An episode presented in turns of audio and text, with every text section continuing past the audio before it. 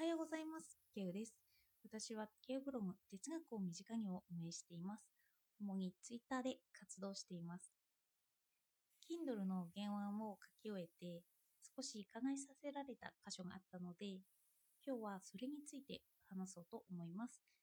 本質についてです。よかったらお付き合いください。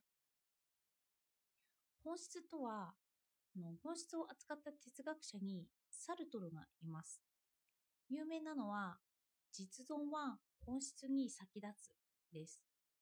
これは何を意味するのかというと、私たちは生まれた時には何者でもありません。イメージとしては何も肩書きのない赤ん坊のような感じなんですよね。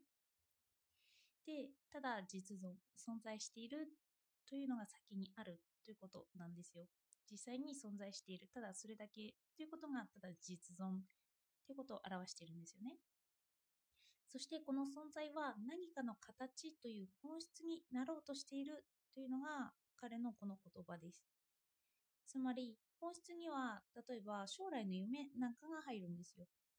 先生になりたいとかスポーツ選手になりたいとか何者かの形が入ってきます。サルトルはよく活動していたんですよね。自分が主体的に動いていて、社会運動なんかもやっていて、かつ彼は、まあ、いろいろなろうとして、かつ彼は自由の権に処せられているとも言ってます。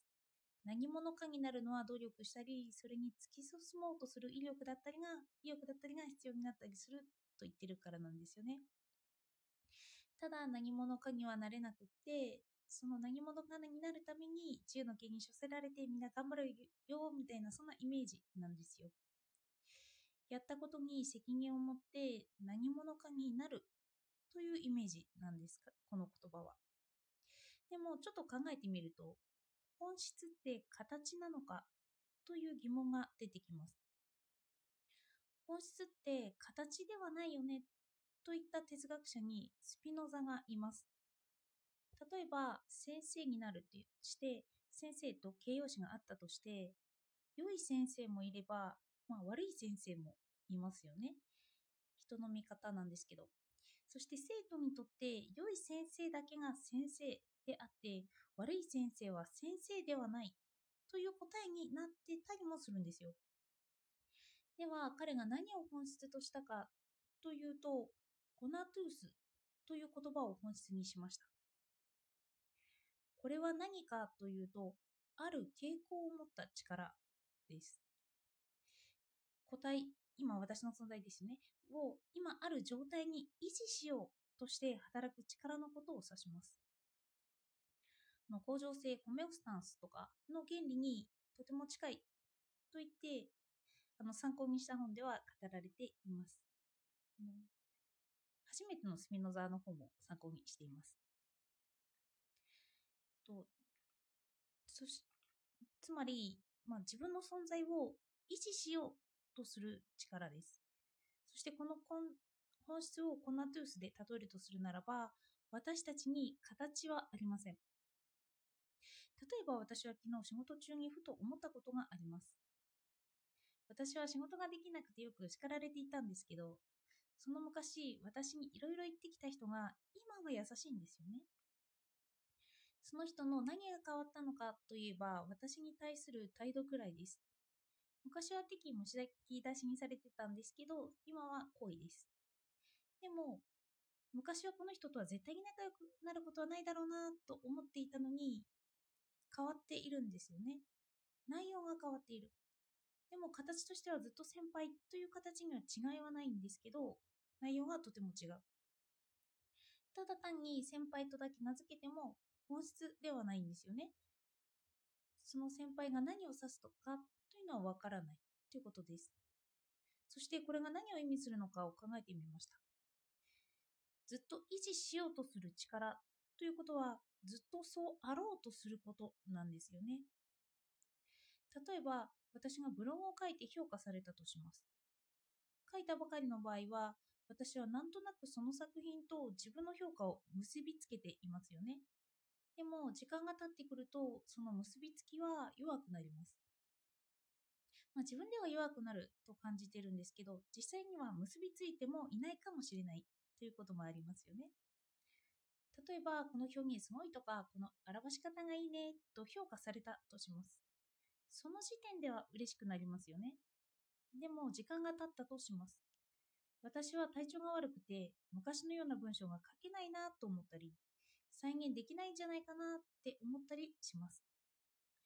形が明確じゃないからですよね。そうした時にその作品と自分との結びつきが弱くなったりなくなったりしているんですよ。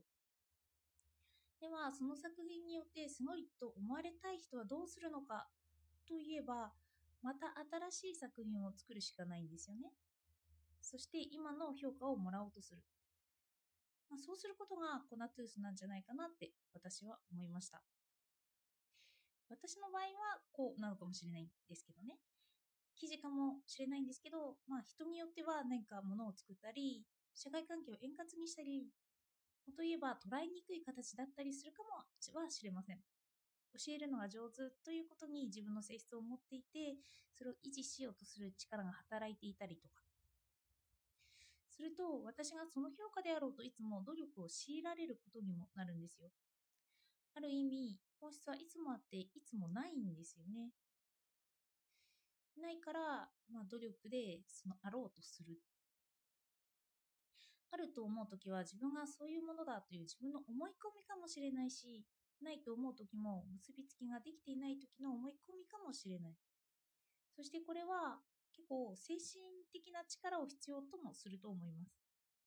なぜなら人は承認欲求があって、もし結びつきがなくなったり、もうその名称で呼ばれないなと思ったら自分の承認欲求を満たそうとしますよね。そうなるとずっと努力をしなくてはいけなくなる。一度すごいことをしたからといってそれがずっと継続するわけではないんですよ。逆も言えます。悪いことをしたとしてもずっと悪人なわけじゃない。状況によって変わっていくということなんですよね。そう思った時に、では何を努力したらいいのかという話にもなります。それが私が形としてなりたいという欲望だったりします。私たちがその肩書きや自分がなりたい形を維持しようとするときに働く力は自分が望んでいるものであろうとする力なんですよね。かつ場面やその時に感じ方によって考えなければいけないんですけど、そうやって環境によって左右させられてもそのあり方でいようとすることは、まあ、力を必要としますよね。だからコナトゥースは努力なんて言われたりもしています。そして自分はどんな形でいるのが自分にとって幸せなのかとか、自分の性質に合っているのかを考えることができるんです。スピノザの言うコナトゥースとは、自分の存在に固執する力。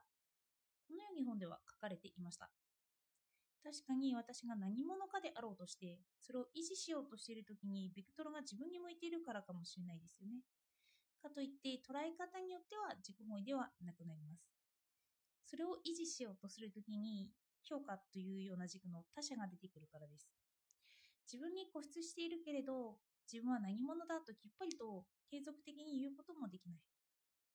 そしてその性質がそのようなものかもしれないので私は何か作ろうとしたりやろうとすることは大事にするのかなとも思いました。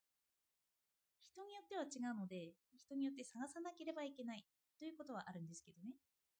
自分の性質を知ることが幸福や自分が何者であろうか望む努力する力に変わっていくんだろうなと思いました。では今日もお聴きいただいてありがとうございました。